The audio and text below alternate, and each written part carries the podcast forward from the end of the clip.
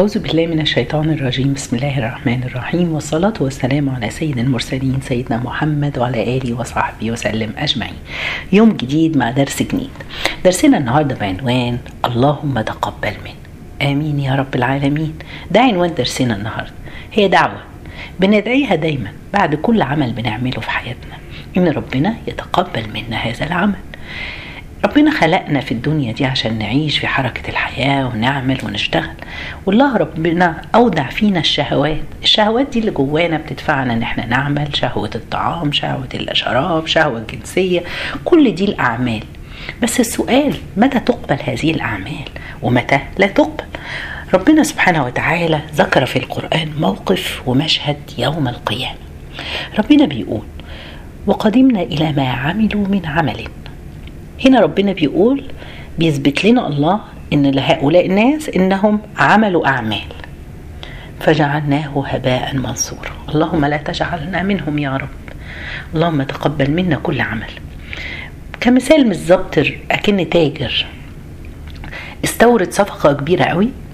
ولما وصلت البضاعة المينا خلاص تعب من كتر وعشان يخرجها من المينا إجراءات ودفع فلوس كتيرة إجراءات معقدة ولما وصلت إلى المصنع بتاع المحل بتاعه أو المكان بتاعه التجارة باعها بعد ما باعها جمع ثمنها اكتشف إنه خسر فيها خسارة كبيرة. الخسارة مؤلمة يا جماعة. دايما الإنسان لما بيخسر بتبقى شيء مؤلم في حياته. اللي أنا عاوزه أقوله هنا هوت فعلا ربنا ما يجعلناش من هؤلاء اللي هم جعل ربنا عملهم هباء منصورا. يا ترى إيه العمل اللي بيقبله الله منا؟ وإزاي يكون هو سبب دخولنا الجنة؟ بيقول بشر الحافي من علماء المسلمين كان دايما يستخدم كلمة ويقول لعلها هي المنجية. يوم القيامة إيه هي الحاجات الصغيرة والأعمال اللي بتحصل في حياتنا بنعملها؟ ممكن يكون هي شيء صغير ولكن تكون هي المنجية يوم القيامة. يمكن موقف فيه أخلاق حلوة أو تصرف حلو عملته. كان دايما يقول يقول هذه الجملة محدش يعرف إيه اللي هينجي الإنسان. الناس فاكرة إن الحج والعمرة وال... وال... والزكاة وصيام رمضان بس دول الحاجات المنجية. لا طبعا دي أشياء عظيمة أعمال أخرى بس في أعمال أخرى. تعالوا نعيش مع فكرة لعلها المنجية يوم القيامة. ما تيجوا نفكر كده. يعني مثلا مواقف بعض المواقف يمكن الواحد ما بيفكرش فيها كتير بس ممكن فعلا تكون لعلها هي المنجية. أمك أو أبوك محتاجين يروحوا للدكتور يطلبوا منك تاخدهم وتروح بيهم تسيبي كل حاجة عشانهم وتقولي لعلها المنجية. تكوني سايقة العربية وتلاقي عمال في الحر تقفي وتديهم مية ساقعة كانت معاكي. وتقولي لعلها المنجية قد يشتمك حد ويأذيك وت...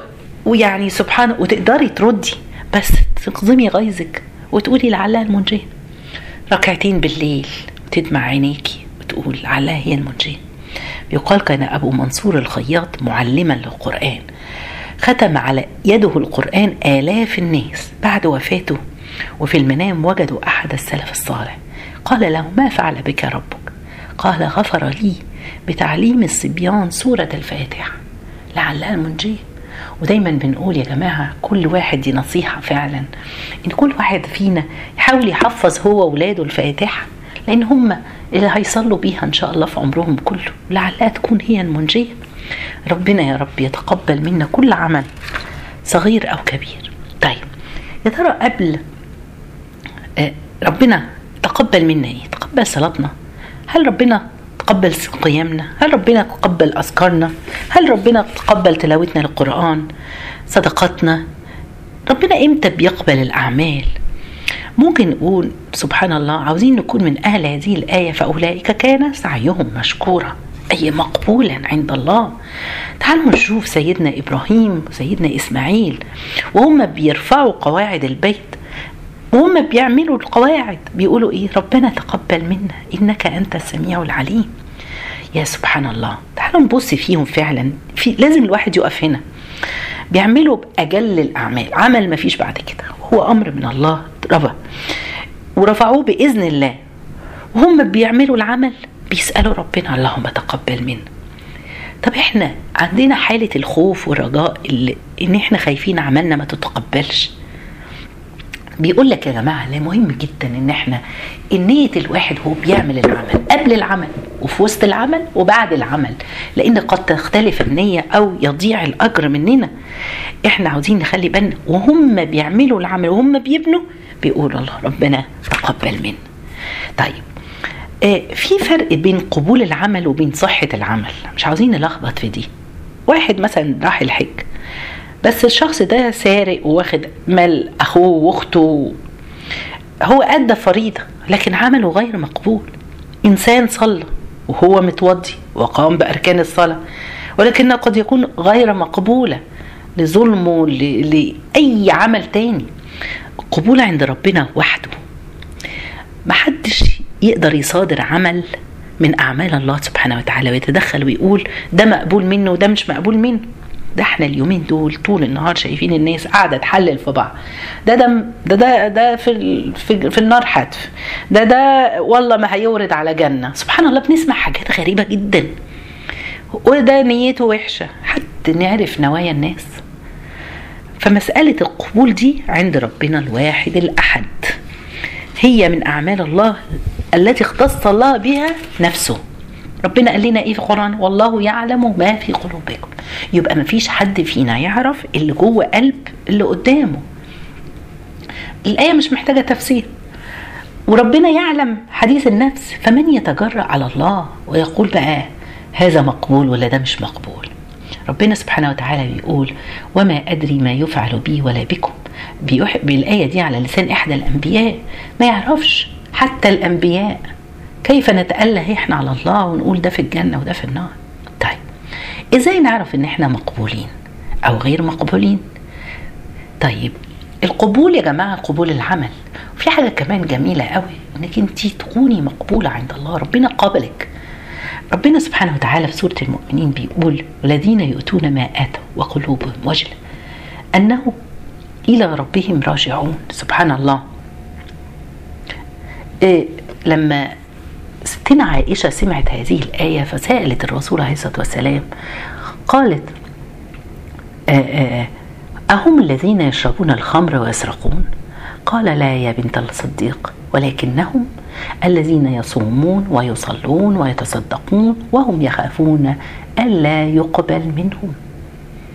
أولئك الذين إيه يسارعون في الخيرات. ربنا يكرمنا ويجعلنا منهم من من يجتهد. الناس دي بتحرص على الثواب. كل واحد فينا بيعمل عمل. أنا حريصة إن ربنا يتقبله مني. الإنسان مش هيرتاح لغاية ما يكون إلا لما يدخل الجنة. سيدنا ابن مسعود بيقول لأن أكون أعلم أن الله تقبل مني عملا أحب إلي من أن يكون لي ملء الأرض ذهبا. إحنا مغريات الدنيا هي اللي أخدتنا دلوقتي.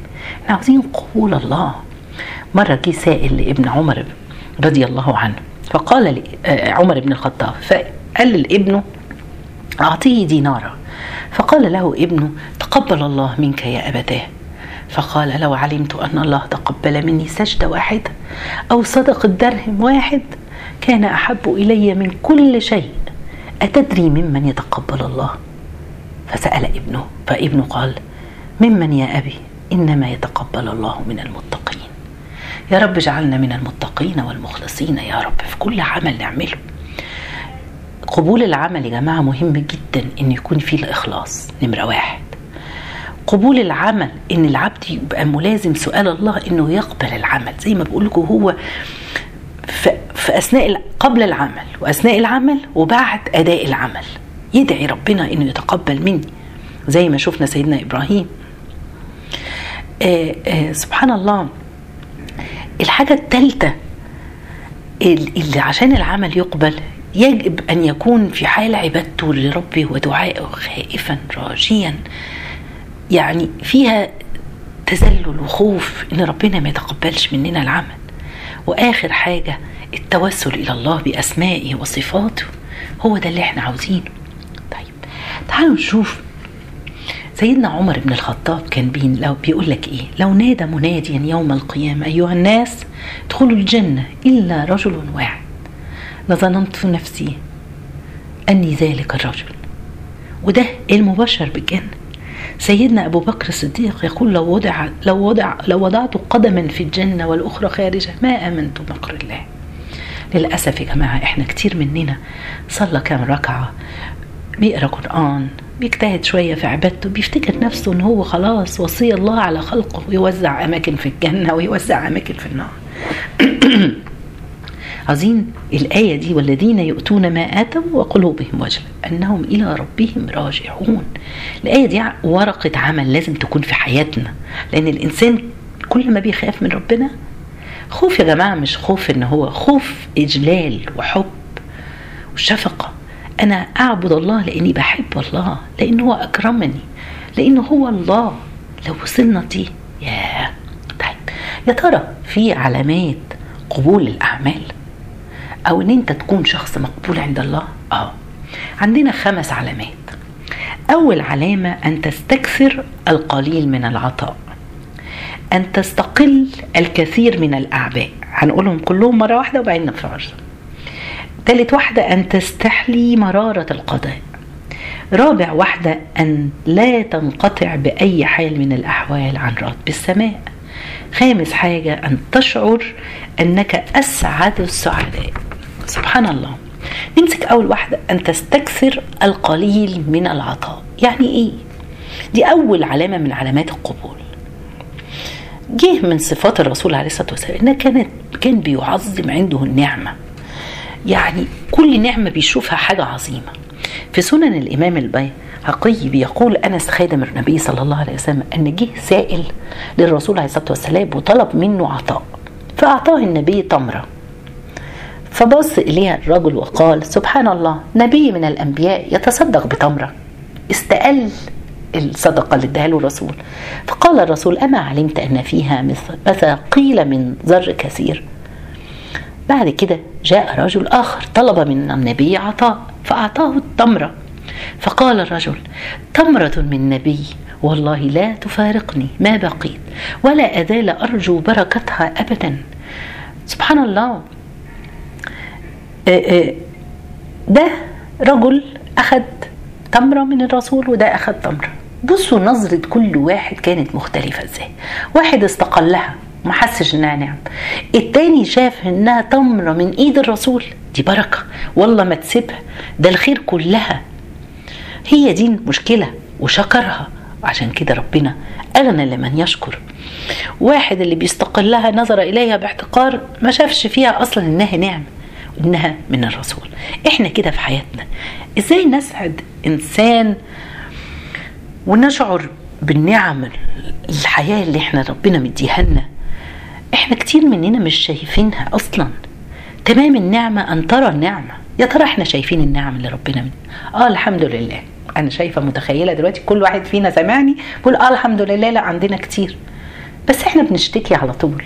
إحنا ما بنقعدش نبص عليها ونفكر في النعم كان أبو الدرداء بيقول من لم يعرف نعمة الله إلا في مطعمه ومشربه فقد قل علمه وحضر عذابه. سبحان الله. إحنا للأسف إحنا النعم اللي شايفينها آه الحمد لله معايا فلوس الحمد لله ساكنة في بيت كويس معايا عربية. هي دي النعم. سبحان الله مع إن نعم كثيرة جدا جدا بتغمرنا في كل لحظة. آه سبحان الله وبس مشكلتنا إن إحنا عيننا على غيرنا. فلان عنده وفلان عنده. في ناس ما عندهمش شغل ولا شاغل إلا إنهم بيراقبوا فلان باع وفلان سافر وفلان فرح بنته كان شكله إيه وفلان اشتغل وده المهر كام والشبكة كام والشقة بكام. لا إله إلا الله.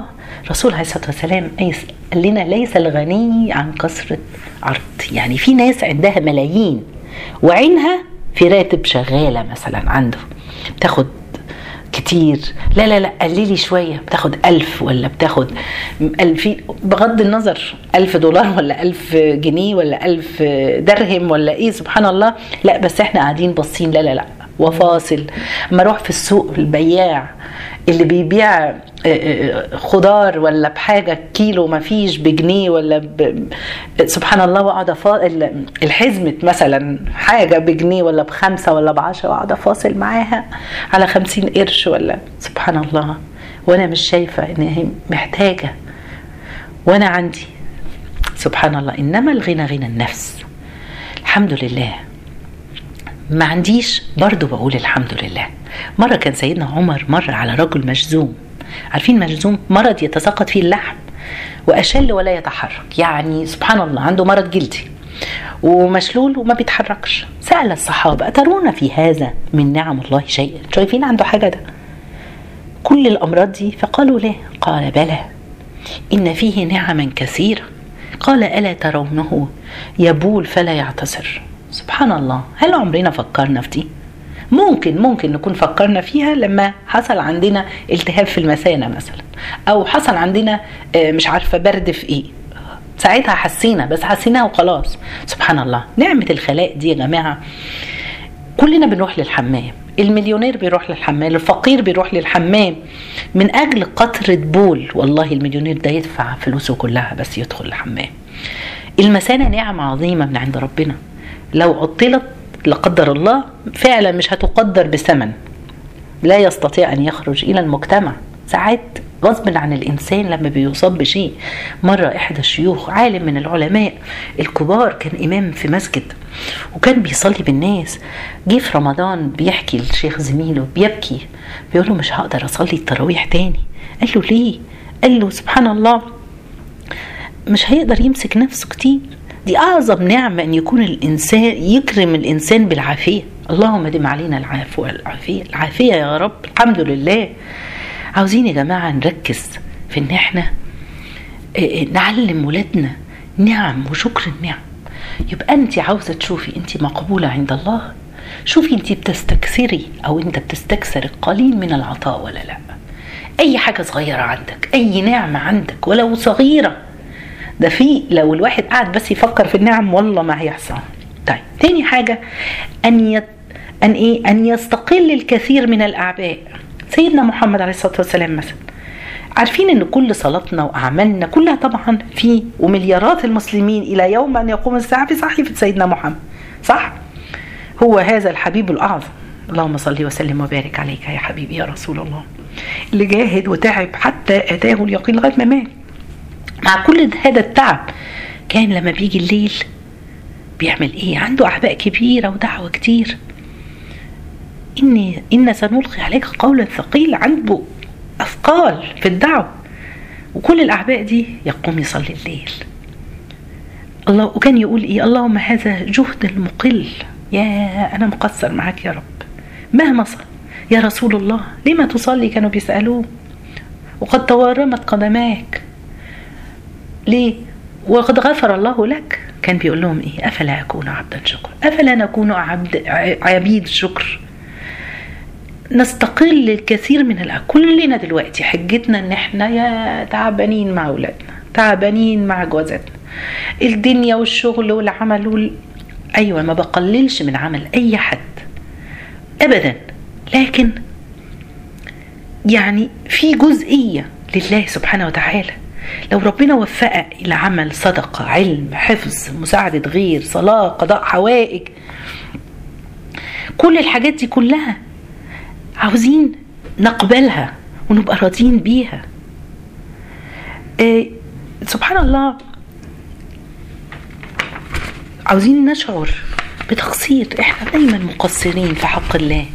عاوزين نجتهد عشان ربنا سبحانه وتعالى يرضى عنا. إيه بيقال في حديث إن النعمه تأتي يوم القيامة. ونشوف قضينا شكرها ولا لا. نعم إيه. كفاية نعمة البصر مثلا.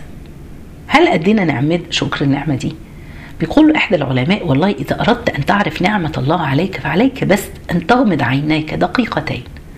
لو غمضتي عينك دقيقتين ومشيتي في البيت اللي أنت عارفاه واللي أنت صاحية ونايمه فيه هتحسي بنعمة إنك تبقي شايفة. سبحان الله. إيه من الذي صفى البول من الدم في الجسد؟ الله. جعل لنا الكليتين. اللهم عافينا وعافي كل مبتلى اللي يحتاج إنه يروح يغسل الكلية يذهب مرتين في الأسبوع وممكن أكتر. كل عين من اللي عندنا اللي بنصحى من النوم بس بنفتحها كده ونبص ونشوف ونظلم ونبص على حرام ونعمل نذنب بيها. دي فيها ربنا مدينا خمسين ألف أكتر من خمسين ألف شاشة ملونة. عارفين التليفونات دلوقتي لما بنقول كام ميجا بيكسل والدقة بتاعتها؟ دقة صنع الله في عينينا. حاجة تانية. سبحان الله لو قمنا بحساب الوقت اللي إحنا بنقضيه في الصلاة يعني جميع الصلوات وقراءة القرآن ده لو أنا عندي ورد كل يوم زي ما إحنا بنقول وبدعي والأذكار هتاخد مننا كام في اليوم؟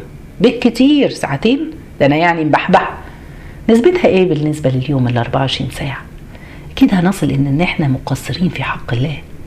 لو بصينا على ذنوبنا أكتر من أعمالنا. بس الحمد لله إحنا متدينين. إحنا ساعات نغتاب حد وندور لنا مبرر. حتى المتدين ده حتى ال ال ال يعني للأسف بنكذب ساعات. نقول ده أنا بصلح ما بين الناس. ولولا. إن ربنا تفضل جعل الحسنه بعشرة امثالها من السيئة. لكنا رحنا في داهيه عايزين شعورنا بالتقصير دايما يدفعنا إلى بذل المزيد من الطاعة. يبقى تاني حاجة إن أن يستقل الكثير من الأعباء. ما تخليكيش دايما قاعدة شايفة ده أنا تعبانة. في ناس كثيرة الشكوى على طول. عندك عبء استعيني بيها. بالدعاء ربنا يقضيها لك ويبقى عندك. دايما شعوري بالتقصير عشان يدفعك لبذل المزيد. ثالث حاجة أن يستحلي مرارة القضاء. إذا أصبنا بمصيبة دي من علامات القبول إن إحنا ما يخرجش من بقنا كلمة فيها جرأة على الله. نقول الحمد لله رب العالمين. في حد قال لي يستحلي إنك تستحلي المصيبة دي صعبة. خلاص مش قصد بلاش استحلاء. الرضا بيها. إنك ترضي بيه ما كتبه الله لك. في ناس يعني فعلا زي ما بيقول لك يعبد الله على حرف عن ناحية واحدة ولو كان عنده صحة ومال وقوة يعبد الله. فإن أصابه خير اطمأن به وإن أصابته فتنة أرسل الله ابتلاء في صحة في مال في ولد في ضيق في الرزق في أي حاجة. يعمل إيه؟ انقلب على وجهه.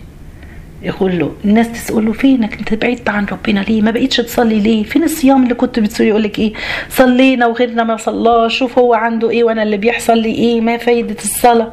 خسر الدنيا والآخرة وذلك هو الخسران المبين. الله يعافينا يا رب. سيدنا يحيى بن معاذ متى يبلغ العبد مقام الرضا؟ سئل.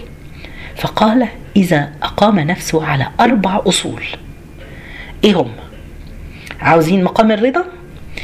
إذا أعطاني الله قبلت وإذا منعني رضيت. ويا جماعة المنع دوت اللي إحنا بنشوفه ساعات بنجتهد على حاجات هي ما فيهاش خير لينا.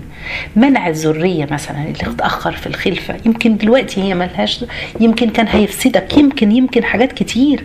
يبقى إذا منعني رضيت وإذا تركني عبدت وإذا دعاني أجبت. سواء كان العطاء أكتر مما أتوقع أو أقل مما أتوقع إحنا راضيين بكل شيء. مرة كان في رجل سبحان الله آه، سافر مع ابنه وكان هو وابنه معاهم حمار وكانوا حاطين كل شنط امتعتهم وحاجاتهم على الحمار ده وهم ماشيين تعثر الحمار في حجر فكسرت رجله حمل الأب والابن الأحمال والأمتعة وكل حاجة. الولد تمرد على أبوه إحنا هنشيل وإحنا هنشيل. أبوه قال له يا بني ما خبأه الله أعظم. عاوزين نعيش بالآية دي بال- بالمقولة دي سبحان الله. ما خبأه الله أعظم. أكيد الخير جاي. لعله خير إن شاء الله. بعد ما مشوا شوية جرح الرجل جرح جميل في قدم مش عارف يحمل الاحمال حمل الولد كل شيء. فقعد يبرطم طبعا. إيه اللي إحنا فيه دوت؟ الأب قال له ما سترى الله أكبر إلى أن أصابت عقرب الولد نفسه كمان. يعني بالعافية وصلوا للمدينة متأخرين ست أيام فوجدوا إن زلزال أصاب المدينة ولم يبقى أحد عايش في المدينة ولا بيت واحد. فسبحان الله يبقى الذين يؤمنون بالغيب إحنا عاوزين نؤمن بإن كل شيء ربنا سبحانه وتعالى مقدره خير مش عاوزين بقى كل ما يحصل لنا حاجة نجيب مترجم يفسر لنا. طب إيه بقى تفسير اللي بيحصل لي ده؟ طب إيه ال- طب ليه ربنا بيعمل فيا كده؟ لأ إحنا عاوزين نكون نرد يعني نرضى بمرارة القضاء بأي شيء ربنا سبحانه وتعالى يخرج. يسأل الحسن البصري من أين أوتي الخلق؟ الناس تعبانة من إيه؟ مالهم؟ من قلة الرضا عن الله. قيل ومن أين تأتي قلة الرضا عن الله؟ قال من قلة معرفة بالله. كل ما تعرف ربنا كل ما تعرفي ربنا كل ما تطمئني لأحداثه في الحياة. رابع حاجة ألا ينقطع بأي حال من الأحوال عن رب السماء. ياه فين علاقتنا بربنا؟ ولله المثل الأعلى. واحد فينا أو واحدة فينا اللي عنده صلة بفلان المعروف المشهور الوزير الرئيس المدير في اي بي بيفتخر وإنه يعرف يقضي أي حاجة. ده أنا أعرف فلان بس ما تقلقوش بيبقى مرتاح. أي حاجة هروح لفلان. ولله المثل الأعلى. كان الله معك فمن عليك. لو ربنا معانا مين علينا؟ يا رب. ماذا وجد من فقدك؟ عن ابن عطاء كان بيقول كده. ماذا وجد من فقدك؟ إنسان عنده ملايين بس مش عارف ربنا. وماذا فقد من وجدك؟ خلي حياتك كلها مربوطة بالله في الرخاء وفي الشدة. كان في فقير عايش في مكة متزوج من امرأة صالحة. قالت له زوجته يا زوجي العزيز ما عندناش طعام ولا أكل ولا ملبس ما عندناش حاجة خالص. خرج الرجل إلى السوق يبحث عن عمل مش لاقي. قعد يبحث ويبحث ما لقاش حاجة. بعد ما تعب من العمل راح لبيت الله الحرام للكعبة وصلى هناك ركعتين وأخذ يدعو ربنا أن يفرج عنه همه. ما فيش بعد ما انتهى وهو قايم من الدعاء خرج إلى ساحة الحرم لقى كيس. مسك الكيس فتحه لقى فيه ألف دينار. أخذ الكيس بص حواليه ما لقاش حد واقف ولا حد بيدور على حاجة. أخذ الكيس وراح لزوجته يفرحها بالمال اللي لقاه. لكن زوجته قالت له لأ المال ده مش بتاعنا. لازم تروح تدور على صاحبها. رجع للحرم. آآ آآ ولما رجع سبحان الله فعلا لقى رجل واقف ينادي من وجد كيسا فيه ألف دينار؟ الراجل فرح الفقير وقال له أنا وجدت خد الكيس أهو. أنا لقيته في ساحة الحرم. بص له الراجل دوت كتير وقال له خد الكيس فهو لك ومعه تسعة آلاف أخرى. استغرب الراجل الفقير ده وقال له وليه ما ادتني الكيس ده ليه بال... وإيه التسعة آلاف دول؟ قال المنادي لقد أعطاني رجل من بلاد الشام عشرة آلاف دينار.